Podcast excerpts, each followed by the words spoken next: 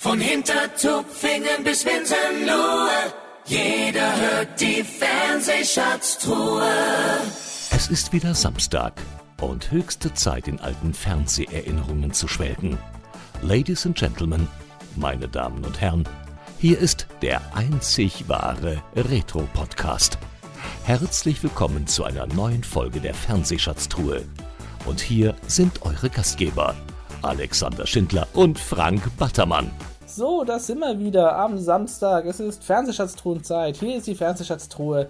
Und hier bin ich, der Alex. Und hier ist Frank. Hi. Immer wieder samstags ist unser Podcast dran. Dibi, dibi, dip, dip, dip. Herzlich willkommen. Hi Alex, Servus, Grüß Gott, guten Tag, guten Morgen und moin. Willkommen zur neuesten Ausgabe unserer Fernsehschatztruhe. Und das ist jetzt schon die 54. Ausgabe. Oh mein Gott. Wie viele Gäste wir schon hatten. Und wir werden aber in der Tat nicht müde, unsere Wunschgästeliste weiterhin zu verkleinern. Aber ihr habt natürlich auch die Möglichkeit, uns eure Wünsche mitzuteilen. E-Mail-Adresse gibt's gleich. Zuvor möchte ich äh, über unseren heutigen Gast sprechen, mit dem du, Alex, äh, das Vergnügen hattest, dich in einem Separé zurückzuziehen und eine audielle Marke zu setzen. Und er ist deswegen besonders, weil er viele Dinge miteinander vereint. Er ist lustig, er kann in der Tat aber auch sehr ernst sein. Man kennt ihn aus dem Radio, aus dem Fernsehen, aber auch von der Bühne. Ich kenne ihn jetzt seit mittlerweile zwölf Jahren, denn 2010 habe ich ihn äh, kennengelernt, als ich damals fürs Radio gearbeitet habe. Da haben wir hin und wieder kleine Interviews miteinander gemacht und ich habe ihn immer wieder sehr, sehr gerne in meine Sendungen eingebunden.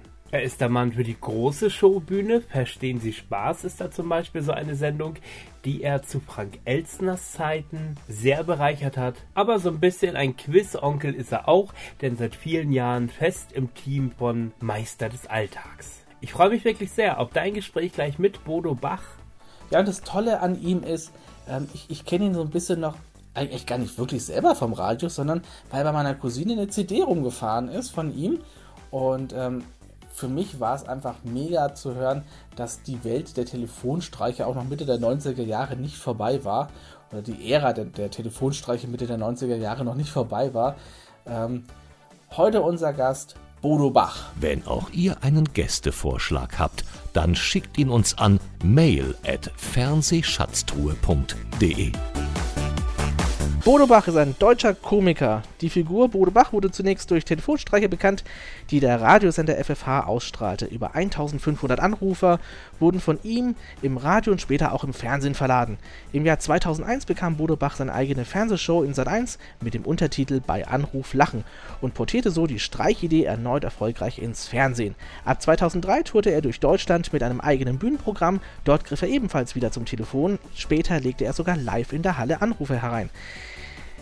Hierzu riefen ihm die Zuschauer Telefonnummern zu, seine Kandidaten wurden nach der Verlade dann zu einer seiner nächsten Shows eingeladen. In dieser Zeit veröffentlichte er sieben Alben und sechs Comedy-Programme. Bis 2009 war Bodo Bach fester Protagonist in Frank Elstners Ära von Verstehen Sie Spaß, außerdem ist er Teil von Rateteams in Sendungen wie Straßenstars Dings vom Dach sowie Meister des Alltags. Heute zu Gast in der Fernsehschatztruhe, Bodo Bach, hallo! Ja, viele, viele sagen, das hört sich nach einem Nachruf an, ja. Aber. Hab jetzt auch gerade gedacht. Jetzt kommt gleich, äh, er hat seinen Zuhörern und Zuschauern immer viel Freude bereitet. Und wir erinnern uns heute an ja, Aber es ist immer mal. Er, heute wäre er 110 Jahre alt geworden. Dein Mikrofon ist leider runtergerutscht. Jetzt hören wir dich gerade ein bisschen schlecht. Ah, ich. Ah, jetzt warte mal. Das heißt, genau. So, das, ist das das Mikro? Das ist das Mikro, so ist es besser, ah, okay. genau. Dann muss ich es muss so machen. Okay. Du, du bist ja äh, im Fernsehen auch trotzdem bekannt wie ein bunter Hund. Was heißt trotzdem? Du bist bekannt wie ein bunter Hund, hat man früher gesagt. Ähm, mhm. Bei uns geht es immer so ein bisschen los, weil es ja die Fernsehschatztruhe und so Nostalgie-Podcast. Was sind denn so deine persönlichen Fernseherinnerungen aus deiner Kindheit? Oh, Kindheit lange her. Ich bin jetzt ja schon 61 Jahre alt Ach. und 48 Monate im Oktober. könnt, könnt, ihr ein bisschen rechnen. Also, ich bin aufgewachsen noch mit Schwarz-Weiß-Fernsehen zum Teil. Ja. Da gab es dann so Sachen wie Lassie und Fury. Fury war ein schwarzer Hengst und deshalb konnte man das auch in Schwarz-Weiß ausstrahlen, weil das war kein Unterschied. Äh, Kontrastreich? Kam, ja, Und dann kam mein Papa, der war Kameramann und hatte einen Löwe Opta Farbfernsehapparat dabei. Kostete damals ein Schweinegeld, noch in D-Mark. Und da konnte ich die ähm, Meinzelmännchen und äh, andere, äh, ach so, da gab es noch sowas mit Genie, die bezaubernde Genie und Ja. sowas alles. Und das gab es dann in Farbe und das war, das war großartig. Und dann gab es natürlich die Samstagabendunterhaltung, die in der damaligen Zeit ja noch eine Familienunterhaltung war, mit Hans-Joachim Kuhlenkampf, mit äh, Max Schauzer, mit Dalli Dalli, äh, Hans-Joachim, wie heißt er nicht, äh, Hans-Joachim, der, der ähm, äh, großartige Rosenthal. Also Mhm. ich habe so die 60er Jahre, ich bin 57 geboren und die 70er sehr intensiv Fernsehen geguckt. So alt wie meine Mama. Ähm, du hast, äh, du hast es gerade schon gesagt, dein Papa war Kameramann, ja? Ähm, ich wollte so ein bisschen einsteigen, Bodo Bach. Ähm, in Bodo Bach steckt äh, Robert Reutel im richtigen Leben, ja? Und der steckte äh, Ende der 80er, oder du hattest eben schon früher viel mit Fernsehen zu tun. Also deine Karriere begann nicht mit Bodo Bach, sondern du warst schon vorher mit Fernsehen und, und Radio in äh, Verbindung gebracht. Und wie ging es denn da los? Wie kamst du zu, was, was war deine Liebe zum, zu den öffentlichen Medien? Naja, das war alles ein Zufall. Unterm Strich würde ich jetzt im Rückblick sagen, es war nichts geplant. Ich habe Jura studiert, ich habe ein ganz gutes Abi gemacht, dann wollte ich irgendwas machen, ja, wusste aber nicht was und habe gesagt, dann machen wir Jura, weil da kann man alles mitmachen, da kann man Journalismus machen, da kann man äh, natürlich in die Juristerei gehen. Und ich war ein bisschen vorgeprägt durchs Elternhaus, weil ich als Student dann eben fürs Fernsehen gearbeitet habe, hinter den Kameras, Aufnahmeleitung nämlich gemacht und habe äh, Drehorte abgesperrt, habe Dinge organisiert, habe Kaffee gekocht für die Schauspieler und für die äh, großen Showstars da. Und das war der, der Einstieg ins Fernsehen, aber hinter den Kulissen. Und ich wollte erstmal überhaupt nicht vor die Kamera und schon gar nicht vors Mikrofon. Aber es war ist so ein halt. Nebenjob. Man sucht sich ja, du hättest auch Kellnern gehen können quasi. Ja, aber ich äh, hatte das Glück, dass man da eben über den Papa beim Hessischen, Hessischen Rundfunk überhaupt in Frankfurt war, ähm, hatte ich dann Zugang und wurde als Kabelhilfe eingeteilt als Ah. erstes Mal. Und da habe ich dann äh, ja, mit Freunden zusammen äh, hinter der Kamera gestanden, habe die Kabel hinter den Kameras hergetragen. Das war angenehmer als Kaffee austeilen, fand ich. Also ich habe mir da aber auch nie Gedanken drum gemacht. Also es, ich fand es aufregend. Ich erinnere mich an, weil ich halt die Gelegenheit hatte, diese großen Herrschaften dann hinter den Kulissen kennenzulernen. Und die waren, das muss ich mal sagen, die besten, die ich kannte, waren auch vor der Kamera und hinter der Kamera gleich. Also die haben sich nicht verstellt, nur weil die rote Lampe anging. Ja, wer war denn das? Was waren denn dann so die Leute? Das sind ja auch dann Menschen, Ja, also- zu denen man bestimmt aufgeguckt hat, ne? Ja, na, gut, es waren die Showstars, aber ich nehme jetzt nochmal Hans-Joachim Kuhlenkampf. Ich weiß nicht, ob äh, unsere äh, Zuschauer, Zuhörer jetzt äh, sich noch Selbstverständlich. erinnern. wirklich- Naja, ist lange her. Aber der würde heute einen Shitstorm nach dem anderen einfahren, weil er ja ein sehr großer Charmeur war. Er hat halt Komplimente gemacht. Er hat Frauen in der ersten äh, Regel erstmal nur eigentlich äußerlich irgendwie äh, äh, ja, Ja. bewertet. Äh, Das darf man heute nicht mehr und würde man auch na, zu Recht sagen, also bitte Frauen nur aufs Äußere zu reduzieren und so weiter. Aber Kugelkampf war äh, kein, kein, kein äh, Sexist oder irgendwas, er war einfach nur ein charmanter älterer Herr, der äh, Komplimente gemacht hat. Und er war ein hervorragender, ich würde Conferencier sagen, noch nicht mal Showmaster, weil er einfach dieses Handwerk beherrscht hat. Aber der war vor und hinter der Kamera gleich. Der war immer nett, freundlich und vor allen Dingen ehrlich. Also der hat jetzt nicht irgendwie äh, gemeint, nur weil die Kamera angeht, muss ich jetzt äh, Everybody's Darling sein. Äh, der war einfach. Oder der zweite, den ich nennen möchte, äh, der großartige Jürgen von der Lippe. Oh ja. Den habe ich allerdings viel später kennengelernt, aber auch in der Fernsehsendung, für die ich gearbeitet habe. Und das war dann auch für mich so ein Beispiel, dass man, obwohl man vielleicht ein großer Star schon ist und den Fernsehen macht, dass man nicht äh, blöd sein muss, sondern dass man auch ähm, ja, hinter den Kulissen einfach ein netter Kerl sein kann. War ja nicht viel später, war dann der, der WWF, der, der weltberühmte WWF-Club, ja? Mhm. Mit Mareike Amado auch, Frank Laufenberg. Frank Laufenberg, ja. Ja, genau. Ähm, fe- fehlt dir das heute so ein bisschen, so wie man früher Fernsehen gemacht hat? Du kennst das, die, die, Ver die Vergleiche. Du bist heute noch im Studio, du kennst heute die Produktionen und warst ja früher auch bei der Produktion, warst auch teilweise Produzent. Ne? Ja, aber ich war ja äh, hinter den Kulissen in einer anderen Rolle. Jetzt bin ich Teil einer Quizshow zum Beispiel. Ich mache ja hier und da kleine Fernsehquiz-Sendungen. Äh, Du hast schon welche genannt. Meister des Alltags, die Straßenstars, die ich sehr liebe beim Hessischen Rundfunk. Ähm, Also vor der Kamera ist immer anders. Es hat sich alles verändert. Es geht nicht mehr um Fernsehen. Also das muss man auch mal deutlich sagen. Das, was wir hier feiern, ist eigentlich schon beerdigt. Es geht nur noch um Reichweiten. Es geht vor allen Dingen um Mediathek. Also die Mhm. öffentlich-rechtlichen arbeiten. Das glaube ich, wissen die wenigsten oder nehmen es nicht so wahr. Äh, es wird nicht produziert, damit äh, wir alten Säcke, also ich nehme zwar mich, du bist ja noch jung, Im äh, Verhältnis. Uns das dann im Fernsehen anschauen, sondern wir sollen bitte in die Mediathek klicken. Und das ist die Zukunft des Fernsehens. Alles läuft nur noch über On-Demand, heißt das ja, auf Abruf. Und darum geht's, weil die Öffentlich-Rechtlichen verlieren immer mehr Zuschauer mhm. äh, im, im analogen Fernsehen, weil die jungen Leute, die schauen kein Fernsehen. Also ich habe einen Sohn in dem Alter, der ist 24, äh, 8, wie alt ist er jetzt? 32, der guckt kein Fernsehen, außer es läuft Fußball live. Dann schauen die Jungs und Mädels, die jungen Leute Fernsehen. Das ist aber bei mir auch so.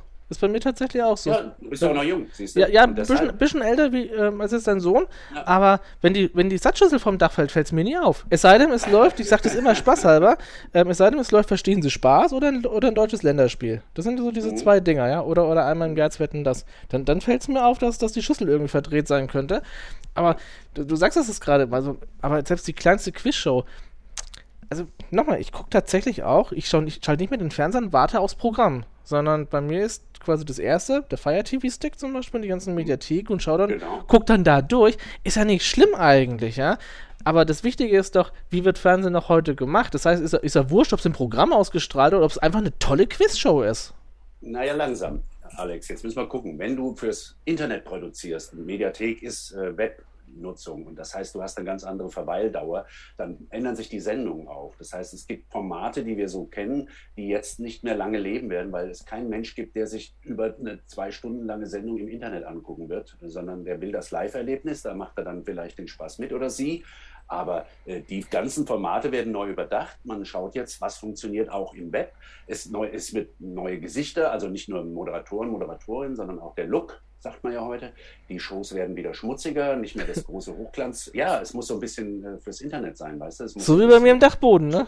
Ja, so genau, bisschen flashy, bisschen so. Da, ja, und das, das spielt da alles mit rein. Und dann nur noch ein Satz dazu. Es hat auch mit Geld zu tun. Das Geld fließt jetzt nicht mehr in die Produktion einer großen Fernsehstudioproduktion. Da gibt es noch Ausnahmen. Sowas wie Verstehen Sie Spaß, hast du gerade genannt.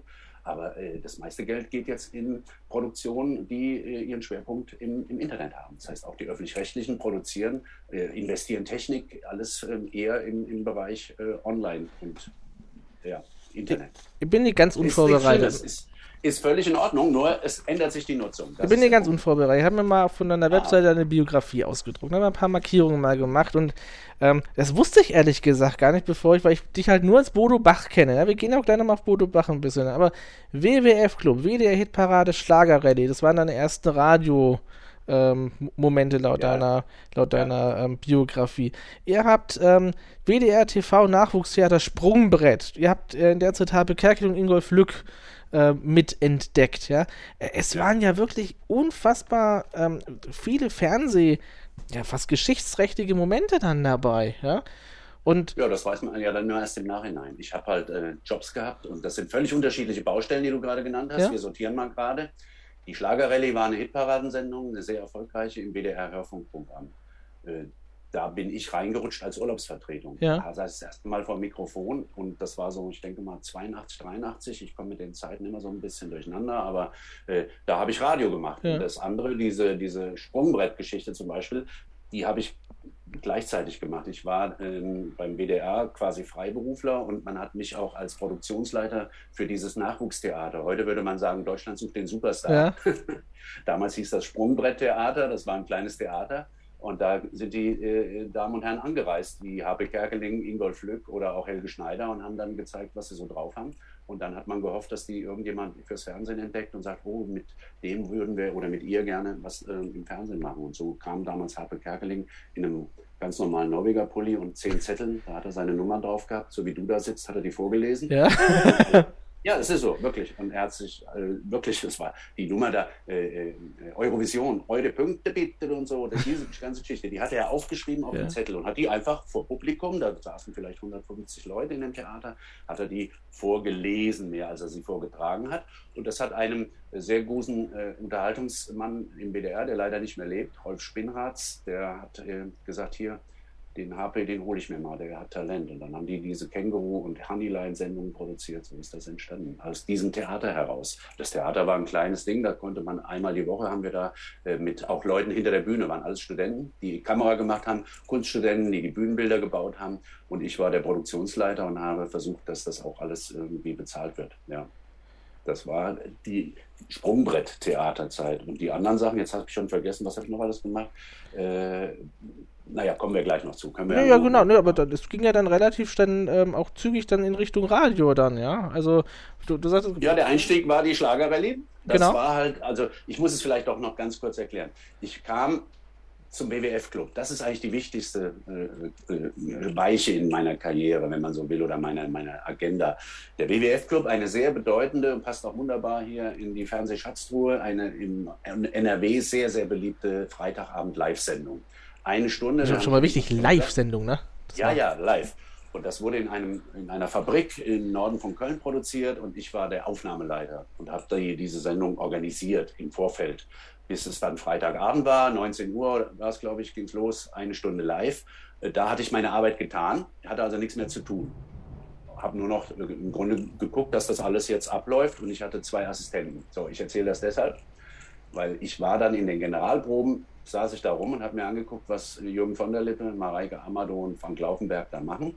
Und die hatten teilweise Gäste erst abends live zur Sendung. Also mhm. ich nehme mal, weil es der, einmal der Zoodirektor von Köln, der kam natürlich erst zur Sendung, weil der ein Tier mitbrachte. Und man soll ja kleine Tiere und junge Tiere nicht mhm. ewig lang im Schein Scheinwerferlicht sitzen haben.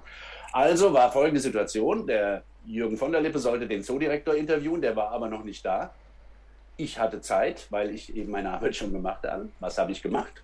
Ich habe mich da hingesetzt und habe den Zoodirektor gemimt, damit die Kameras was abfilmen konnten und zeigen konnten, so das wird das heute Abend dann Klassische. Probendubel.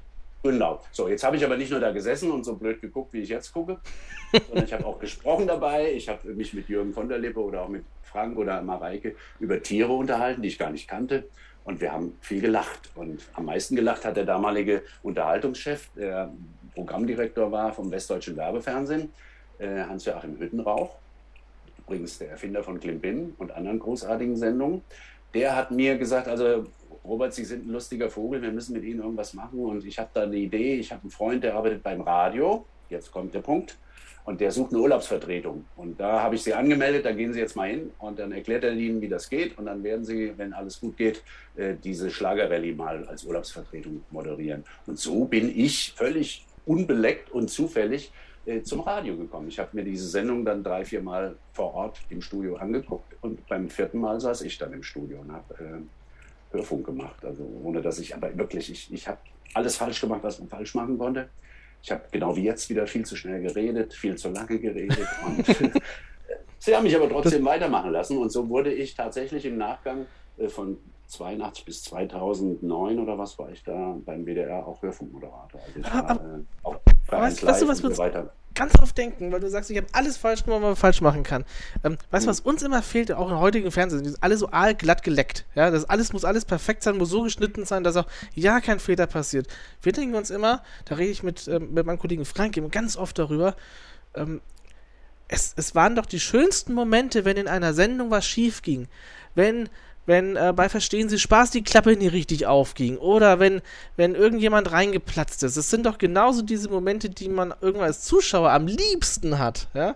Oder wenn Fernseher oder wenn Bildschirm ausfällt oder da ist ein technisches Problem, irgendeine Störung. Ich weiß, jeden Aufnahmeleiter und Regisseur äh, blutet da das Herz, aber für uns als, ähm, als Zuschauer, das war, da, da, da lebte dann auch mal was. Da merkt man, das sind alles nur Menschen. Das ist kein Apparat und das ist nicht kein, keine Wunderfabrik.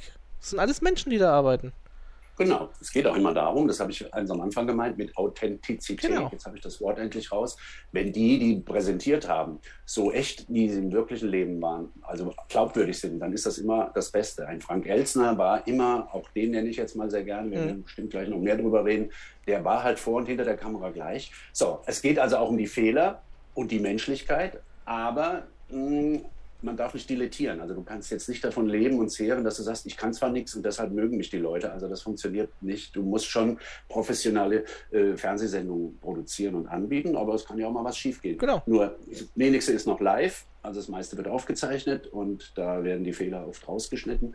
Die Präsentatoren und Präsentatorinnen sind anders geworden. Man achtet mehr auf Äußerlichkeiten, ist mein Eindruck. Ähm, es geht um um, um, um, Telegenität, wenn man heißt das so, also dass jemand halt in der Kamera gut aussieht. Früher ein, ein also ein, ein Alfred Biolek, mhm. ein, für mich ein großer Held der deutschen Fernsehunterhaltung, äh, der war jetzt kein attraktiver Mann. Mhm. Den würde man heute nicht mehr, ja, den würde man heute nicht unbedingt in die Abendfernsehunterhaltung lassen und sagen, nee, dann nehmen wir lieber Joko und Klaas, die sehen auch hübscher aus und sind jung. Vor allem jung ist das große äh, äh, äh, Merkmal, was du, also du musst heute jung sein. Es geht, also einer wie ich mit Ü60, der hat im Fernsehen eigentlich nichts mehr zu suchen, sagen die, die es machen. Ja, ja. Deshalb, der Jugendwahn hat sich komplett durchgesetzt alles guckt auf die Reichweiten vor allen Dingen. Du wirst heute nur noch eingeladen in Sendungen, wenn du mindestens 300.000 Follower hast oder was auch immer. Also das alles hat sich verändert. Aber die Fehler sind nach wie vor, wie du es gesagt hast, wichtig. Also wenn etwas äh, nicht menschelt, dann gucken die Leute das nicht. Und ich glaube, das ist zum Beispiel ein Problem im Moment von solchen Sachen wie Deutschland sucht den Superstar. Ja. Weil da ist einer, der macht das vielleicht ganz ordentlich. Mich hat der immer nie interessiert, aber der ist halt zu glatt. Und wenn du den Bohlen da hinhängst und der sagt dann irgendwann, weißt du was, du kannst ja gar nicht singen, du bist ja noch schlimmer wie meine Mutter und die ist auch irgendwie, also so, dann, dann sind das zwar beleidigende und auch nicht immer angenehme äh, Äußerungen, aber das haben die Leute geliebt. Das ist Also lustig, mehr ne? Jedenfalls als jetzt diesen äh, Florian Silbereisen, meinst Ja. du, ne? Aus äh, Robert Treutel wurde dann Bodo Bach für die Mhm. Öffentlichkeit. Und ähm, seitdem kennt man dein Gesicht auch nur als Bo erstmal deine Stimme und dann dein Gesicht ist dann später auch nur als Bodo Bach. Ja, Dieses Ähm, Gesicht, ja. ja genau. Spaßtelefon gab schon 100 Jahre lang, hätte kurz Felix jetzt gesagt, ein alter Hut. Ähm, wie kam der drauf zu sagen, wir ähm, Mitte der 90er Jahre, nachdem das eigentlich ja so die Domäne von Karl Dall war und das ja auch auf, eine, auf ein gewisses Level schon gehoben wie kam der drauf, dann nochmal als Bodo Bach äh, im professionellen Sinne Spaßtelefon zu machen? Also als ich damit anfing, habe ich weder an Karl Dall gedacht, noch an Knallinger, der es beim SWR gemacht hat, noch an Paul Panzer, den es da, glaube ich, auch schon gab. Ich habe es einfach gemacht, weil ich bei einem Radiosender war und ein dortiger sogenannter Coach, der aus Holland kam, der sagte, es gibt ein Radio-Comedy-Format, das funktioniert eigentlich immer gut, wenn es gut gemacht ist. Es ist eigentlich das sicherste Radio-Comedy-Format. Also wenn ich ehrlich bin, bei mir, wenn ich mir, also Comedy im Radio finde ich ganz schwierig. äh, ja, ist immer Ja. so, fehlt, fehlt mir was, aber das ist Geschmackssache, da bin ich auch. äh, Aber diese Fake Phone Calls, Frank Calls oder Prank Calls oder wie auch immer man es nennen will, wenn man die gut gemacht hat, und das gab, ich habe Beispiele gehört, nicht von Karl Dahl vorher, sondern aus Amerika hat der Holländer die mitgebracht. Und da gab es sehr großartige Leute. Also dieses Ding, Leute am Telefon äh, ein bisschen auf die Rolle zu nehmen, ist so alt wie das Medium Radio. Da kommt es auch her. Ja. Auch Verstehen Sie Spaß hat seinen Ursprung im Grunde beim Radio, Genau, bei genau. diesen Sachen. Aber ich habe da, wie gesagt, keine Vorbilder gehabt und schon gar nicht gedacht, oh, die haben es ja schon gut gemacht, jetzt versuche ich es noch besser zu machen. Ich habe es einfach gemacht und dabei ein paar Dinge gemacht, die tatsächlich äh, ganz gut geworden sind. Also über die ich auch heute noch, ohne dass ich mich schäme, ich habe viele Dinge, wo ich im Nachhinein denke, "Ah, warum hast du das gemacht? Aber es gab von den 1500 Anrufen äh, vielleicht 50, wo ich sage, ja, die waren ganz, ganz ordentlich. Und weil nicht ich so doll war, sondern weil die, die ich erwischt habe, ähm, mächtig reingefallen sind. Und dann war das halt der Punkt, dass ich gesagt habe, ich probiere das. Der Coach sagte, wenn ihr da mal Lust zu habt, wir saßen da mit vier, fünf Leuten in so einem Raum, da hat er uns das alles vorgespielt und dann bin ich ins Studio und habe das mal ausprobiert. Und dann hat es ja, relativ schnell bei den Hörern geklingelt. Die haben gesagt, das ist aber lustig, was der da macht. Da hieß ich aber noch nicht Bodo Bach, da hieß ich noch Robert Treutel, weil ich auch moderiert habe für den Mhm. Sender. Und dann haben wir überlegt, Aber schon so in der Art als Bodo Bach oder? Nö, gar nicht. Ich habe erstmal auch ein bisschen meine Herkunft verleugnet, weil ich versucht habe, so wie jetzt eher Deutsch zu sprechen und nicht Hessisch. Also dieses äh. Hessisch-Schwarze? Dann hat, ja, dann hat mir aber ein, ein, ein äh, Chef vom Dienst, ein guter Freund, äh, auch der, der äh, verantwortlich war, gesagt, mach doch mal ein bisschen mehr mit Dialekt, weil das macht dich sympathischer, du bist da als Figur und so. Ja, und dann habe ich das gemacht. Dann, also ich merk's ja jetzt, der Zungenschlag ändert sich jetzt schon ein bisschen, Alex. Ich komme jetzt mal so in die Richtung. Und das hilft, der Dialekt hilft ja bei, also man macht, die Figur wird irgendwie äh, griffiger, finde Ja. ich. Also ne, man, man kann auch Gemeinheiten im Dialekt viel besser sagen. Wenn ich sage, du hast sie doch nicht alle, dann klingt das eigentlich sehr charmant. Wenn ich sage, du bist aber doof, das klingt sehr unhöflich und äh, ne, so macht man das. Also so Dialekt. Und dann habe ich gedacht, ja, Robert Treutel, kein Mensch wird wissen, wer das ist. Ein Name, der nichts, also Treutel, man hat keinen Schneider. Wir hatten mal einen Nachrichtensprecher, der hieß Hackbraten. Den haben sich sofort, ja, den, haben, den Namen hast du dir gemerkt. Ja. Also habe ich überlegt, irgendein Name, der ein bisschen griffiger ist. Und dann ist mir nach dem dritten Rotwein Bach und ich fand Alliteration immer gut, also Bodo Bach und das daraus ist das entstanden. Also äh, dann habe ich das gemacht und dann hat sich das doch innerhalb von kurzer Zeit zu einem Radio Hit entwickelt. Also ich habe im Nachhinein dann immer erfahren, dass die Leute sogar beim Einkaufen, morgens um 10 lief das immer samstags, äh, den, den, den, in der Metzgerei oder Bäckerei wurde der Verkauf unterbrochen. Und dann hieß es, jetzt hören wir uns erstmal an, was der Bodo Bach da wieder erzählt. Und danach wurde wieder weiter. Und wenn du das geschafft hast, ein nebenbei Mithörmedium zu einem Zuhörmedium zu machen, dann ja, darf ich sogar ein bisschen stolz sein auf das, was ich da gemacht habe. Kannst du auch schon allein deshalb, weil ich auch heute noch immer noch sage, äh, hau auf die Pizza Parma Schinke drauf. Ja, das ist kein Scherz, ja, das ist, äh, das hat sich bei uns als geflügeltes Wort äh, durchgesetzt und alte Socke. Wie viel Schinken sind ein Parma, weil sie sagen Parma Schinke, ja. Ja, genau. Die alte Socke. Das war Hast beim Pizzaservice damals angerufen? Ja, ich habe dann um die Ecke eine Pizzeria, die, bei der wir immer bestellt haben, wenn wir Radio gemacht haben, bis spät nachts und so. Aber das war das eigentlich einzige Telefonat oder eines der wenigen, wo ich wirklich versucht habe zu provozieren, so lange äh, mit dem armen Kerl am Telefon zu verhandeln, bis der keine Lust mehr hat und dann aufgelegt hat, was ja dann war. Die meisten und der anderen Geschichten, die ich gemacht habe, waren nie auf Provokation aus. Ich habe immer mit dem Satz, ich hätte gerne mal ein Problem, da steckt ja viel Wahrheit drin. Ich sollte, ich sollte das Problem haben, was ein anderer für mich löst oder eine andere Person. Und äh, das, äh, ja, war die schwierigste Arbeit, sich einen Plot auszudenken. In welche Richtung könnte die Verarsche gehen? Das war die schwierigste Arbeit. Ah, es waren so herrliche Sachen. Also gerade Pizzadienst ist, ist so einer meiner, meiner Highlights. Und vor allem, du hast noch profitiert davon. Anfang der 2000er kam dann das Internet auf und die illegalen MP3-Downloads. Und da warst du auch nicht mehr vertreten. So kamen wir wieder drum, um noch alte Bodo Bach-Ausgaben dann irgendwie ähm, ja. zu ergattern. Ja, wir haben uns angehört, also war da gerade in der Ausbildung, so Anfang der 2000er. Wir haben immer wieder Tränen gedacht und wusste aber schon fünf Jahre alt, fünf, sechs Jahre ja. alt teilweise, ja. ja. Äh, in, in, teilweise mieser Qualität, aber. Ähm, und es ging ja noch also weiter. Ich selbst, ich selbst habe Urlaube gemacht. Ich war, ich habe ja Kinder und dann waren wir eine gewisse Zeit lang natürlich in diesen äh, Clubanlagen und dann lag ich irgendwo auf Fuerteventura in so einem Aldiana Club und hörte plötzlich am Pool meine Stimme und haben die da die, die Dinger gespielt. Die wussten gar nicht, dass ich auf der Anlage bin, weil ich natürlich nicht da angereist bin und gesagt habe, ich bin Bodo Bach, hallo, sondern ich habe mich da, dann kamen andere Gäste und haben gesagt, sie sind doch der, der da, ja, die haben immer die, die CDs gespielt. Und äh, ich habe aber äh, nie ein, einen Cent dafür bekommen, noch nicht mal einen Urlaub umsonst. Also ich, werde das ja. ich, ich, werde das einfordern. Ich werde jetzt. Äh, jetzt hat, ja, jetzt im, Alter, da kommt man vielleicht dann nach Corona wieder ein bisschen rum. Ne? Du warst ja ganz schön eingespannt. Du hast ja dann, es folgte dann eben die Fernsehsendung auf Sat 1. Und äh, ja. Da, da, da, bekamst du dann erstmal ein, oder bekam Bodo Bach erstmal ein Gesicht, fand ich. Ja, das war halt so, dass das Ding sehr erfolgreich im Radio lief, nicht nur bei, bei dem Sender, für den ich es gemacht habe, bei FFH, sondern das wurde ja verkauft auch an andere Stationen. Das lief in Berlin, das lief in Hamburg, das lief im Saarland. Und dann kam äh, Sat 1 und hat gesagt, ach hier, der Hesse da, der macht wohl ganz lustige Sachen, die Leute mögen das und haben mir diese Sendung äh, angeboten. Ich war völlig unbeleckt, also ich hatte absolut keine Ahnung, wie Fernsehen funktioniert. Also äh, nicht hinter ja, der Kamera, ja, aber was, was da vor der Kamera alles.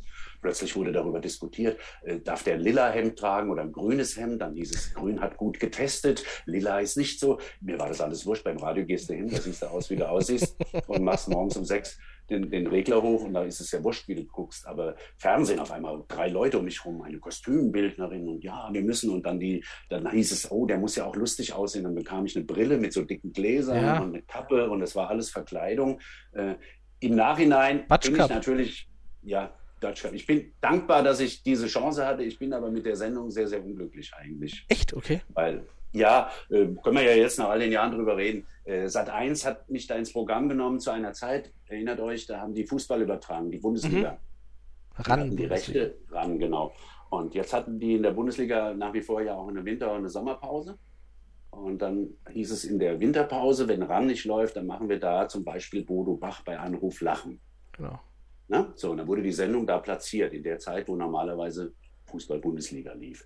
Bis dahin alles gut. Aber da die oft Pausen hatte und wir nicht mehr produziert haben, haben die jedes Mal, wenn Pause war, meine Sachen. Ach so, okay. Und äh, Alex, der Tod von Comedy ist, Wiederholung. Ja. Wenn du das Gefühl hast, das ist ja immer die gleiche Masche, der macht doch, der, jetzt hat er schon wieder die Pizza an, das hat er doch schon fünfmal gemacht. Ja. Die Leute haben ja gar nicht unterschieden, dass das eine Wiederholung war. Die dachten immer, fällt dem Bodo nicht mehr Neues ein. Das wiederholt sich ja ständig, immer die gleichen Geschichten und so. Also ich ging den Leuten mehr auf den Wecker am Schluss, als dass sie sich über mich gefreut haben. Und da musste ich die Bremse ziehen und da haben wir uns sogar anwaltlich dagegen gewehrt, dass das ständig wiederholt wird. Dieses, das war ein Prozess, da ging es um die Wiederholungsrechte, da äh, könnte man auch zwei Stunden hier drüber sprechen, wie man als Künstler da manchmal ausgenutzt wird. Du unterschreibst ja heute Sachen, du weißt ja gar nicht, was die mit deinem Zeug machen. Naja. Dann habe ich gedacht, ihr macht meine Comedy-Karriere kaputt. Wenn ihr mich ständig wiederholt, dann habe ich nicht mal mehr eine Chance, eine Karte zu verkaufen äh, in, in, in, der, in der Vorstellung, weil die Leute sagen, naja, das habe ich ja jetzt alles bis Ja. zum gesehen und deshalb möchte ich. Also wir haben dann gegen die Sendung geklagt und auch Recht bekommen. Das Gericht hat gesagt, irgendwo hat ein Künstler auch einen Schutz und der ist da, wo man sagt, wenn die Wiederholung ihm schadet in seinem Beruf, dann nehmen wir ihn äh, da in Schutz und haben das verboten, seit eins verboten, das weiter auszustrahlen. Sonst wird das heute noch da erlauben. Begründet so ein bisschen, warum das nur eine Staffel dann gab, ne? Ja, ich hatte auch nur die Telefonate. Jetzt muss man dazu sagen, die Telefonate habe ich teilweise, ich habe zwei, drei extra für die Sendung neu aufgenommen. Da haben wir mit Udo Lindenberg, den habe ich da verarscht. Nena habe ich äh, am Telefon, die wollten immer, dass ein Prominenter auch Ja. mal äh, verarscht wird. Bei Lindenberg hat es gut geklappt, bei Nena äh, nicht so, aber egal. Äh, ich hatte aber nur 30, 40 Telefonate, die ich im Radio aufgenommen hatte. Mhm. Die haben wir ja, äh, die Leute wundern sich auch immer, wie kann man das denn äh, mit Publikum und live, die hören doch, wenn da einer klatscht oder lacht und so. Es gibt, ich erzähle es kurz, wenn ich darf, es gibt ja im Radio diese eingespielten Interviews. Das heißt, Ja. wenn ich jetzt morgens den Jürgen Klopp äh, am Telefon habe um 6 Uhr, dann ist der nicht morgens um 6 bei mir am Telefon, sondern den habe ich am Abend nach dem Champions League-Spiel irgendwo aufgezeichnet. Dann werden die Antworten geschnitten und der Moderator, die Moderatorin der Morgensendung fragt die Fragen nochmal. Und dann werden die Herr abgefahren dann.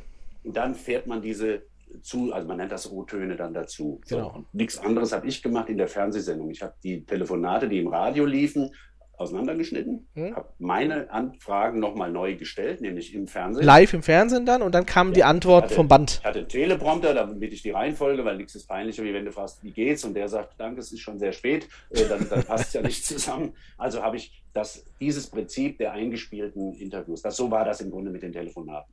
Dann Aber ist- wir die aber, aber- alle gesendet und dann war Schluss und ich hatte nichts mehr. Und Ja. äh, ich wollte auch dann nicht mehr beim Fernsehen so lange da, weil es, wie gesagt, diese Abnutzung. Ich habe immer gesagt, man muss sich auch rar machen. Wenn du da zu oft, äh, dann, dann, dann wäre der Bodo Bach, ich bin ja jetzt tatsächlich, äh, feiere ja eigentlich mein, mein Bühnenjubiläum, 20 Jahre Bodo Bach, äh, im Radio 94 schon angefangen, also kannst du selber Ja. ausrechnen, das sind fast, fast 30 Jahre, die ich das mache.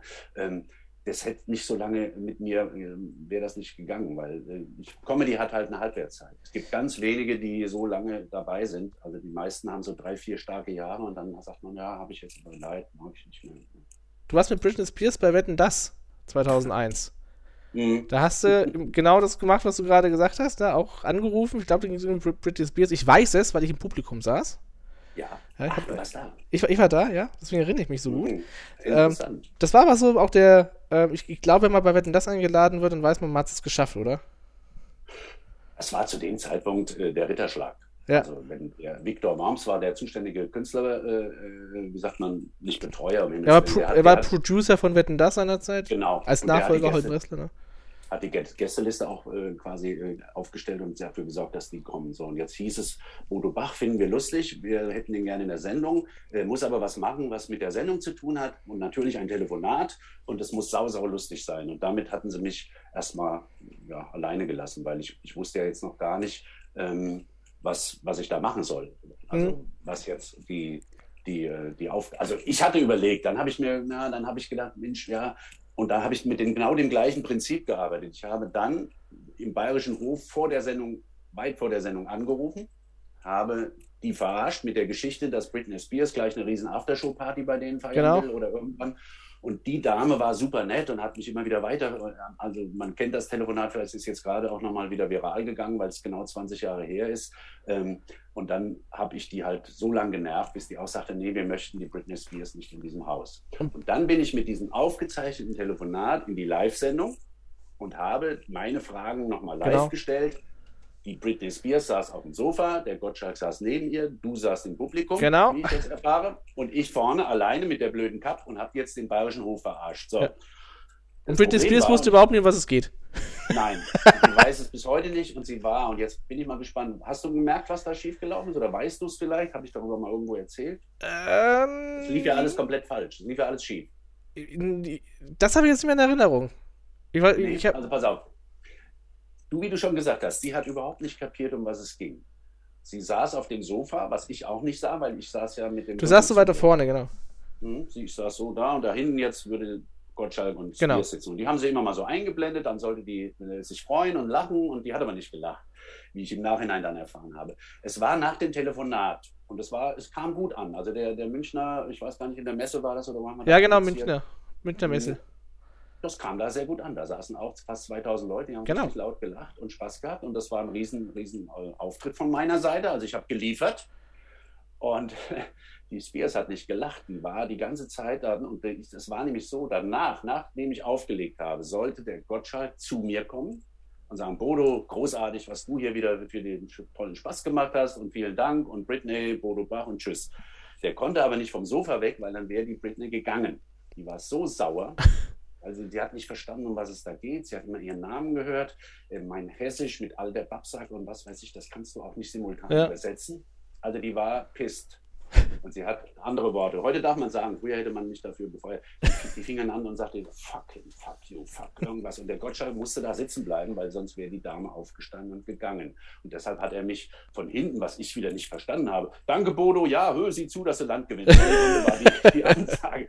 Und dann bin ich völlig beleidigt da äh, weggegangen und habe gesagt, was habe ich denn falsch gemacht? Der Saal tobt, das Telefonat hat super funktioniert, warum kommt der nicht und bedankt sich, wie es besprochen war? Und dann hat man mir im Nachhinein erklärt, dass die halt so sauer war. Und der Gottschalk kam sogar in einer äh, Musiknummer, die da gerade lief, kam er zu mir sogar, weil ich war hinter der äh, Kulisse und sagte, du, es tut mir super leid, ich konnte nicht zu dir kommen, ähm, weil sonst hätten wir hier Britney Spears gleich verabschieden können. So war das, das war auch ein Riesenskandal, das Ding. Und äh, jetzt muss Hat man in der Halle nie gemerkt. Na, um Himmels Willen, Fernsehen, da merkst du nie, irgendwas soll ja auch so sein. Nur, Ja, wäre doch lustig geworden, wenn sie rausgerannt wäre. na, weiß ich nicht, wenn du einen Weltstar einlädst und, die, und dann hatte die noch acht Bodyguards, die sind dann da auch noch auf und ab. Ich habe mich dann hinter so Kulisse irgendwie versteckt, weil ich dachte, die wollen auch irgendwas mit mir noch irgendwie. Also ich hatte jetzt nur, um es kurz zu sagen, da bist du eingeladen bei der beliebt, bei der größten, beliebtesten, bedeutendsten Fernsehshow Europas zu dem Zeitpunkt Ja. als regionaler Radiokomödiant. Das ist schon mal, wie wir am Anfang gerade gesagt haben, ein Genau. Ritterschlag. Und dann solltest du eigentlich diesen Moment genießen, wenn sogar der Saal tobt, hinterher sogar vielleicht die Fernsehquote bestimmt hat und die Zuschauer im Fernsehen auch noch sagen, das war aber lustig. Und dann ist das aber nicht der Fall, sondern du sitzt völlig verängstigt irgendwo in der Kulisse, hinter der Kulisse und bist auch noch überrascht, warum hat das alles, warum kommt der nicht, warum kam der nicht und so weiter. Also ich war völlig verunsichert und im Grunde unglücklich. Und das Ja. nach so einem Auftritt. Jetzt kann ich, Also- jetzt erzähle ich dir mal eine Anekdote aus meiner Arbeit. Ähm, Ja. Das ist aber eine schöne Überleitung zu Verstehen Sie Spaß, denn ähm, ähm, Otto Walkes war bei Verstehen Sie Spaß zu Gast vor pff, zehn Jahren bei Guido Kanz. Und wir haben vereinbart, ich bin da auch ganz oft gewesen bei Verstehen Sie Spaß, ähm, wir treffen uns für ein Gespräch fürs Radio, für Radio aus Friesland war das damals noch. Ähm, in der Ort, also in Offenburg war das, ja. Äh, alles klar, macht er mit, also super, ja, wir verabreden uns. Ich ruf, wir, wir, sind vor der Halle, ich rufe seinen Manager an, der Manager sagt, ich, ähm, kommt ins Hotel, wir sind noch in Oberkirch im Hotel. Ja?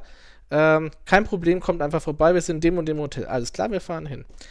Ähm, ich gehe rein in die Rezeption, wir haben Gesprächstermin mit Otto Walkes. Ähm, ne, also, ja, ja, die sind da, die sind im Restaurant. Also gut, hab mal Radiozeug dabei, ne? Ähm, geh ins Restaurant, einen Kollegen dabei als Fotograf. Und dann sitzt Otto Walkes am Tisch, war alles leer, nur ein Tisch. Da saß auch Thomas M. Stein mit dabei, ne? ähm, So- Sony BMG-Chef seinerzeit. Äh, noch ein paar andere. So, äh, okay, gut, wir stellen uns hin, die schauen mich alle an. Und dann sag ich, äh, Otto, wir wollten mit dir sprechen. ne? Und okay, er guckt verdutzt, geht am Nebentisch, ma- machen wir schnell, ne? Verkabel ihn kurz, ne? Wir haben das Gespräch, war alles professionell und so weiter und so fort, war, war, war ganz okay. Und dann, äh, danke, tschüss. Und dann sofort Kabel abgerissen, alles klar. äh, Normalerweise waren wir so gewohnt, aber quatsch noch ein kleines bisschen, ne? Wir haben schon viele Leute getroffen, wir machen das nicht zum ersten Mal. Und so, und dann äh, auch schnell wieder weg, also und wir sollen auch dann wieder gehen, ja. So, das habe ich die ganze Sendung dann verfolgt. Das war so am so 17 Uhr, so später Nachmittag. Und dann, ich, ich konnte die ganze Sendung nicht genießen, ne? Saß er auch, aber Presseplatz gehabt und alles Mögliche. Ja. Und dann gehe ich dann, dachte, okay, jetzt pass auf, jetzt gehe ich danach nochmal hin. Ne? Dann bin ich danach mal hin und dann sage ich, sag mal, Otto, kann es sein, dass du gar nicht wusstest, dass wir kommen? Dass dir niemand Bescheid gegeben hat? Sagt er, ja, weil er ist, der hat, dann hat er sich bei mir entschuldigt, ja, und sagte dann auch, ähm, er war überrascht, es lauern ihm schon die Leute im Hotel auf. Woher wissen die, dass er da ist überhaupt? Ja? Wie, wie kommen die, wie, wie kommen wir daher? Und dann hat er seinen Manager gefragt, dann hat er ihn aufgeklärt und vergessen Bescheid zu geben. Ne? Hat er nochmal gefragt, sollen wir es nochmal machen, alles gut. Dann, wir haben es schon angehört, konnte man schneiden, alles okay, ja. Aber ich kenne die Situation, da sitzt du dann drin und denkst, was hast du denn jetzt falsch gemacht, weil alles vereinbart, ne? Ja. Irre, genau, ne? Genau. Verstehen Also, Sie Spaß? Ja. Verstehen Sie Spaß? Irgendwann rief dann bei dir aber Frank Elster dann an, oder? Ja, also der hat auch mitbekommen, dass es da einen Bodo Bach gibt, der irgendwie äh, ganz lustig ist. Und der Frank äh, hat mich dann eingeladen mal auf ein Gespräch. Warte mal, ich muss mal gerade meiner Frau sagen, die steht nämlich da draußen und traut sich jetzt nicht hier durchzulassen. Natürlich. Das darf auch Menschen, aber jetzt ist sie wieder woanders. Nee. Also, äh, der Frank hat ähm, mich anrufen lassen, muss ich sagen, und hat gesagt, er würde gerne einen Termin machen, Baden-Baden, ich soll mal vorbeikommen, man müsste mal reden. Und dann bin ich äh, nach Baden-Baden gefahren, war ziemlich aufgeregt. Frank Elsner, klar, große Nummer und äh, Baden-Baden sehr schön, muss ich sagen. Also nicht, um dort zu wohnen, aber mal. Ja, äh, sagt man. Ja, ist so ein Paralleluniversum. Also Ja. wenn du eine Märklin-Eisenbahn gehabt hast, dann liebst du auch Baden-Baden. Das ist so also gut. Lummerland in Deutschland. Auf jeden Fall bin ich dann dahin und der Frank saß mir gegenüber und hat gesagt, so, ich finde das, was du da machst, sehr gut und äh, jetzt machst du das ja im Radio und andere Sachen hast du auch schon gemacht im Fernsehen, aber wir müssen mal überlegen, ich hätte das gerne irgendwie hier als Bodo Bach in der Sendung Verstehen Sie Spaß, aber nicht als Lockvogel, das haben wir schon und dann so über, Ja. war Frank, äh, am besten überlegst du dir was und wir sehen uns dann in vier Wochen wieder und dann hätte ich gerne eine gute Idee. So, dann war ich weg. dann saß ich da und dachte, was machst du jetzt, was sollst du machen? Und der Zufall war, einer der, der Haupt- und Chefautoren von Verstehen Sie Spaß, der Gerd Schmidt, Mhm. der äh, lebt hier in Köln, ist ein Nachbar von mir. Und der war natürlich auch mit dem Thema. Und dann hatten wir beide ja die Arschkarte und sollten uns was überlegen. Und dann haben wir uns bei ein paar Kölsch hier in Köln am Rhein zusammengesetzt und haben die Idee geboren. Und die war damals tatsächlich noch relativ neu, äh, dass man äh, so als Spaßreporter, sagen wir mal, unterwegs ist. Also nicht mit versteckter Kamera, sondern ich sollte, wenn es geht, mit Prominenten einen Tag verbringen. Mhm. So haben wir uns das überlegt. Und ich sollte die in kuriose Situationen bringen. Ein Tag mit Udo Bach. So in etwa. Hieß genau. das. Ja, ja. Der Fehler war bis heute eigentlich, ich fand, ich habe mich in der Vorbereitung für unser Gespräch nochmal angeguckt, mit wem ich es da so zu tun hatte. Von Toni Marschall bis äh, äh, ja, Errol Sander und Johann Lafer und wen ich da und Barbara Schöneberger übrigens auch. Alle, die mit dem SWR einen Vertrag haben. ja, genau. Äh, die, äh, die Sachen waren eigentlich ganz lustig. Wir haben uns da auch richtig vorbereitet. Ich hatte immer so einen Plan, was ich mit denen mache. Aber die Zuschauer und Zuschauerinnen hatten, glaube ich, noch nicht kapiert, dass es nicht versteckte Kamera ist, sondern dass es einfach eine, eine live oder eine aufgezeichnete Situation Echt? wo Okay. Ein, und das, ja, das wurde mir oft, äh, wenn du mal auf YouTube kannst du dir die Filme alle nochmal angucken. Ich kenne die alle. Ja, da stehen aber immer Kommentare, ja, und was ist jetzt daran? Der hatte ja nicht, da sieht man ja, dass da eine Kamera dabei ist und der macht da ja, der, der verarscht die ja gar nicht. Es ging ja nicht darum, als versteckter äh, Ja, ja. Kameramann oder so. Aber das haben die Leute, vielleicht haben wir es schlecht verkauft, nicht verstanden so richtig. Und äh, ich ich sage auch, ich bin mit vielen Filmen sehr glücklich. Zwei, drei würde ich sagen, hätten wir am besten wegschmeißen können oder müssen, aber es kostet ja auch alles Geld und dann muss man das auch senden. Aber es waren, warte mal, von 2006 angefangen bis 2009, drei Jahre Ja, mit genau. vielleicht 10 oder 20 äh, kleinen Filmchen.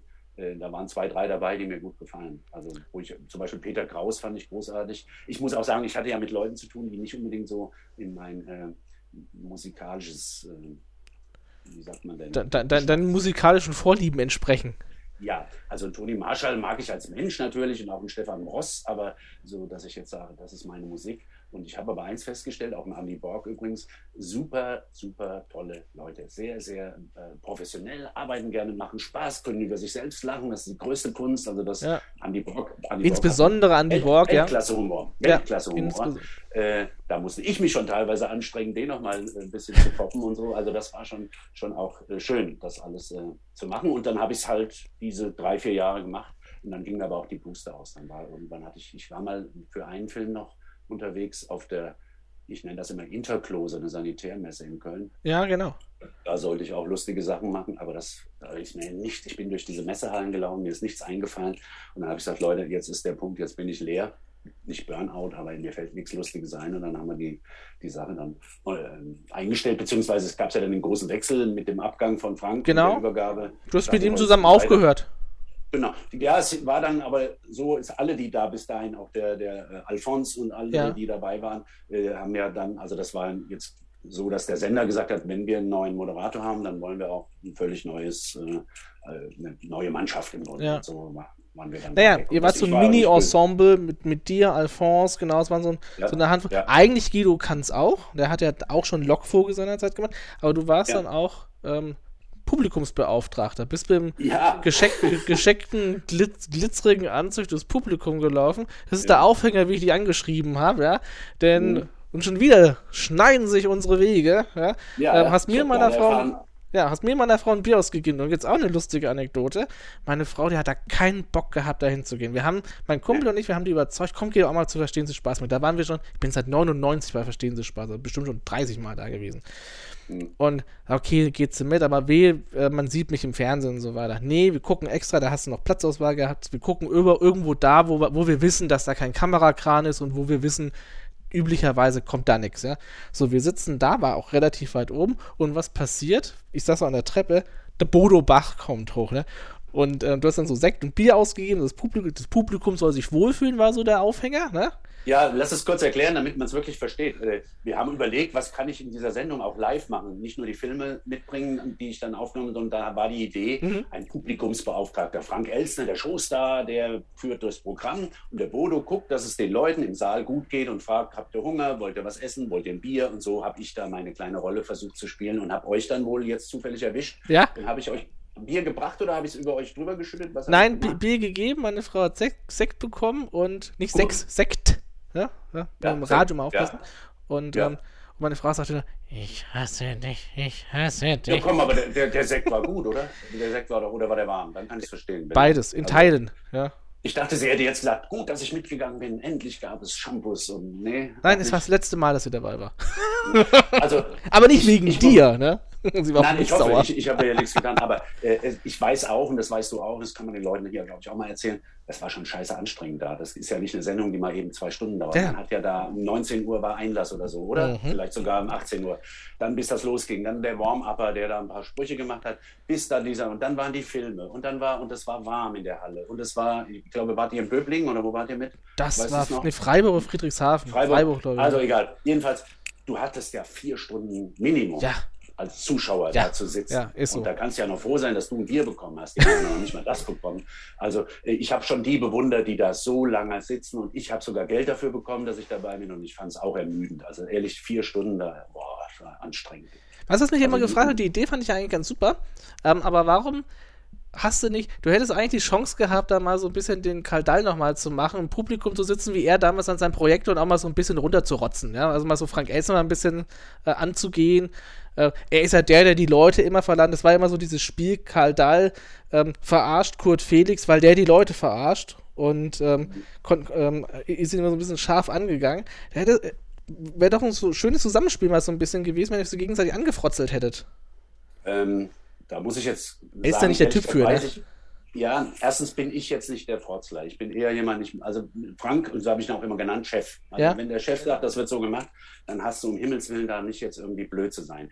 Ich müsste jetzt ehrlich gesagt gerne was sehen, wo Karl Dall sich mit Frank gekappelt hat, weil ich glaube, und ich kenne den Frank ja inzwischen ganz gut durch diese Arbeit, der ist alles andere als jemand, der sich gerne Nee, mit Felix. einem, Ach, Kurt Felix. Phil, ja. Karl Dahl Ja, hat ja mit ja. Kurt, war der Filmvorführer Ah, bei Kurt jetzt weiß ich Felix. ich denke, was hast du Genau. denn? Weil der Frank ist, der hat von vornherein gesagt, nicht bitte verarsch mich nicht, das hat er nicht gesagt. Der, der kann wunderbar über alles lachen und der hat Humor, aber der hat gesagt, ich kann keine Unterhaltung in diesem, also das, was ihr Komiker da macht, das ist für mich eine, eine, eine Welt. Ich bewundere das, aber ich kann das nicht. Und es hätte mit dem Frank keinen einzigen Moment gegeben, wo das funktioniert hätte, wo ich ihn spontan irgendwie ins Wort gefallen wäre und gesagt, jetzt vergiss mal da dein, deine Ansage, ich habe hier ein anderes Problem, hier sitzt eine, die hat gar keine Lust in die Sendung zu kommen und die mag auch den Sekt nicht und äh, was soll ich jetzt mit der Dame hier anstellen oder so. Der hätte, der wäre sprachlos gewesen und der hätte sich im Hinterhinein, hätte sich beschwert und gesagt, pass auf, das funktioniert nicht mit mir. Wir, Okay. wir können nicht hier äh, spontan, ich muss vorher, und er ist genau ein sehr gut vorbereiteter Mann, ich möchte schon wissen, was da auf mich zukommt und deshalb habe ich ja mir den Bodo Bach geholt, der das alleine erledigt, die Unterhaltung. Im, Mhm. Also nicht unter, er ist der Unterhalter natürlich, aber nein, nein, das hätte nicht funktioniert. Ich nicht der Typ dafür, der so auf sowas aus ist. Und äh, ich fühlte mich da auch ehrlich gesagt nicht ganz zu Hause. Also es war so in den Filmen, das war so ein bisschen das, was ich so kannte, auch Leute am, am, im Radio interviewt ja. und schon mal auf den Arm genommen, aber in der Halle mit Menschen und dann ich, ich denke, boah, diese Riesensendung und ich turn jetzt hier rum und äh, das passt das überhaupt und also ich, ich hätte mich das nicht getraut. Das ja. ist ganz einfache Antwort auf die Frage, warum ich nicht frecher war oder so im, im, im Studio. Ich fand diese Studiosachen äh, für mich nicht gut. Also ich, ich fühlte mich nicht wohl. Und jetzt habe ich es, glaube ich, beantwortet. Ich bin auch nicht der Typ, der da mit dem Frank, oh Gott, der hätte gesagt, jetzt, nee, also noch einmal und dann kannst du hier sehen, wo du bleibst. Das, das geht nicht mit mir. Nicht, weil er mich nicht mochte. Der hat viele Ideen, der mochte auch meinen Humor, sonst hätte er mir den nicht hingeholt.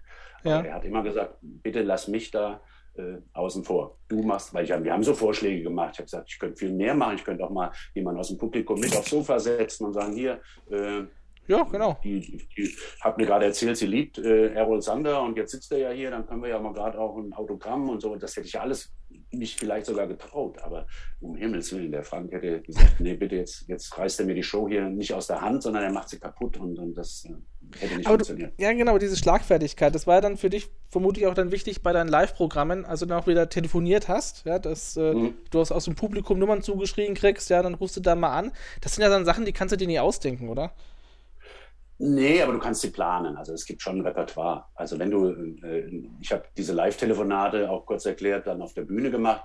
Da habe ich gesagt, Leute, wenn ihr eine Idee habt, wo ich anrufen kann, und es reicht nicht nur ein Name, du musst ja bisschen wissen, was der, genau, wer das ist. Ja, irgendeinen Grund haben. Wenn du nur anrufst und sagst, hören Sie mal, ich habe gehört, Sie sind ein Blödmann und dann sagt er, was fällt Ihnen ein, dann legt er auf.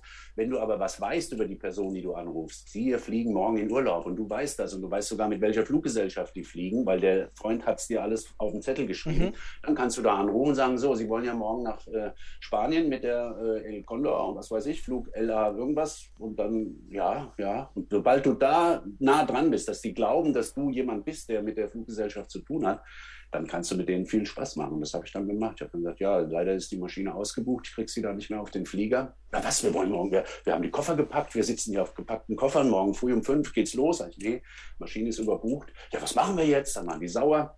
Sag ich, ja, ich habe noch einen Frachtflieger, da kriege ich sie runter, die fliegen morgen Abend. Und das wäre mir lieb, wenn Sie mitfliegen, weil der Pilot ist Anfänger und der ist ein bisschen nervös. und dann, ja, dann hatte ich die Leute an der Angel. Also das ist nicht so, dass man da mal eben spontan jemanden angerufen hat. Das war sehr viel Vorbereitung. Ich wusste aber nicht, was während des Telefonats passiert. Das war ja klar. Ich konnte ja nur in etwa wie ein Slalom-Parcours abstecken. Ja, ja, genau. Hätte schief gehen können. Ne? Alles geht mal schief, aber das war ja auch nicht schlimm. Auch auf der Live-Bühne waren An Anrufe, die ganz einfach ja, nicht funktioniert haben. Die haben sofort gecheckt, wer, wer, da dran ist. Und dann, aber die Leute haben den Mut belohnt. Da sind wir wieder bei deinem Anfangsstatement, mhm. äh, was du auch, wo du recht hast. Auch Fehler mögen die Leute, auch wenn mal was nicht klappt. Äh, blöd war, das war in Berlin und in München, da war ich mal. Ich erinnere mich, da ging gar keiner ans Telefon. Da waren zwei Abende, ich weiß nicht, was da los war in der Stadt. Auf jeden Fall ist keiner ans Telefon. Dann ist das doof, wenn du da jedes Mal sagst, jetzt probieren wir nochmal XY anzurufen und dann wieder 30 Sekunden sind auf der Bühne eine Ewigkeit. Ja, ja. Tut, Tutet nur, ne? Tut. Freizeichen. So. Und dann sagst du, ja, leider wieder keinen erreicht, dann machst du wieder Programm. Also ich habe ja auch Stand-up und, ja. und Nummern. Aber es war schon mutig, das zu machen. Es war aber auch sehr, sehr anstrengend und deshalb habe ich es dann auch irgendwann nicht mehr gemacht. Und auch diese ganze Telefoniererei findet ja nicht mehr statt, um es auch mal deutlich zu sagen, mhm. weil äh, alles hat seine Zeit. Und ich habe es äh, mit 1500 Telefonaten und den Jahren auf der Bühne, ich habe einfach keine Lust. Lust mehr. Und äh, es hätte auch die Leute, glaube ich, gelangweilt. Also wenn dann irgendwann immer noch mit, auch, auch die anderen großen Jungs hier, Paul Panzer ja. und auch, äh, äh, na gut, Karl Dahl lebt nicht mehr, aber ähm, es ist halt äh, irgendwann rum. Dann ja. sagst du jetzt, geht's nicht mehr, machst das nicht mehr. Rum ist aber nicht, oh, das sind so, das sind so Überleitungen, ich sage immer, wie sie Wim Tölke gemacht hat, ja. Rum ist aber nicht deine, deine Comedy-Zeit natürlich. Du, man sieht dich ja immer, ist ja das, also du bist, bist ja nie wirklich weg. Dich sieht man irgendwo überall. Du schaust entweder, man, man schaut eine, eine Quizshow an, dann bist du im Rateteam oder bist mal da als Gast, also du bist nie weg. Das finde ich eigentlich gar nicht mal so, das finde ich sehr interessant, ehrlich gesagt. Ähm, und jetzt ja, bist du auch. Kannst du ruhig auch sagen, auch nervig. Also ich habe echt Leute, sagen, ich, ich liege abends im Bett und will irgendwas und ständig kommt deine Hackfresse im Fernsehen, also um es mal deutlich zu sagen. Ja, weißt du, der Vorteil ist? Immer, der Vorteil ist, Rudi ja, Carell hat mal gesagt, er wird in sämtlichen dritten Programmen weiterleben. Ne? Vielleicht geht es dir mal aus. Ja. in den Wiederholungen. So, und da ist die Wahrheit. Ich mache im Jahr am wenigsten Fernsehen von all den großartigen Kolleginnen und Kollegen, die ihr alle kennt. Ja. Ich mache echt nur im dritten Programm Meister des Alltags. Da machen wir 24 Folgen im Jahr. Also das ist nicht viel. Und es läuft aber jeden Tag in der ARD, morgens ja. um 11. Es läuft immer montags, Meister des Altars im SWR und natürlich in den dritten Programmen, die das dann übernehmen. Das heißt, meine 24 kleinen Sendungen werden wie so ein Hefe, die, dann, egal, egal, wo du einschaltest, wenn du schaltest Hessen 3 oder Saarland-Fernsehen, dann läuft es halt da dienstagsabends, mittwochs läuft es dann im, im, NDR, keine Ahnung. Und da haben die Leute den Eindruck, oh, Bodo Bach schon wieder im Fernsehen. Und ich will, ich habe es am Anfang gesagt, das ist so wichtig, äh, sich auch Rat zu machen. Ja. Äh, also man darf nicht, und wenn es dann immer noch eine Wiederholung ist, umso schlimmer. Also es muss ja auch mal was Neues kommen und so. Aber ich kann es nicht ändern. Die, die, die Sendungen werden aufgezeichnet und äh, Geld spielt immer eine Rolle ja. und deshalb muss es wiederholt werden. Und, äh, Man nennt es Verwertung, ne? Das ist einfach Content-Verwertung. Ja, ja. Ähm, die verwerten an mir vorbei. Wenn ich jedes Mal ein Wiederholungshonorar bekommen hätte in der Zeit der Pandemie, ich hatte zwei Jahre keine Auftritte und keine Einnahmen, hätte ich mich über jedes kleine Geld als Wiederholungshonorar gefreut. Gibt es aber auch nicht. Und darum geht es. Das Guteste aus 20 Jahren Bodo Bach. Damit bist du jetzt wieder auf Tour. Was erwartet die Zuschauer, wenn sie dich besuchen? Ja, also das, was sie eigentlich immer bekommen auf der Bühne. Äh, ich weiß, es ist Geschmackssache. Ich kann nur hinterher hoffen, dass die, die neu dabei waren, sagen, ach, den finde ich eigentlich doch ganz lustig. Im Radio hat er mir nicht so gefallen oder das, was er da im Fernsehen macht oder keine Ahnung. Also äh, es ist zum Glück so und deshalb mache ich es auch schon seit über 20 Jahren, dass die Mehrheit rausgeht aus dem Theater, aus dem Saal und sagt, das war lustig, gut, kannst du dir angucken, geh da auch mal hin oder so. Ja. Also ich mache Stand-up-Comedy. Ich erzähle zwei Stunden Geschichten äh, aus meinem eher ja, Lebens, äh, äh, aus meiner Erfahrungswelt. Also ich erfinde nichts, ich erzähle nichts über Bungee Jumping, weil ich es noch eben noch nie gemacht habe, sondern ich erzähle über meine Ehe, meine Gartenarbeit, auch jetzt über Lockdown und was man da so gemacht hat. Und ich bringe immer wieder neues Programm mit. Das heißt, ich habe acht Programme inzwischen, mhm. ähm, die zwei Stunden abendfüllend, die, die, ich präsentiert habe. Und dann, und jetzt gebe ich es zu, das bleibt aber unter uns. Ja, uns hört keiner.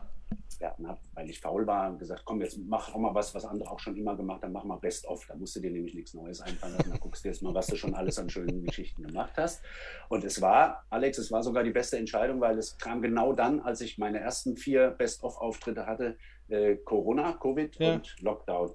Und dann war das immer so auf, auf wie haben Sie mal gesagt, auf Sicht fliegen. Ja. Auf, auf, es hieß plötzlich, nächster Auftritt kann nicht stattfinden, übernächster auch nicht, aber in vier Monaten, der findet dann wieder statt und so. Und dann hatte ich das Glück, ein Programm zu spielen, was ich halt im Schlaf kann, weil es die Best-of-Nummern waren. Mhm. Weißt du?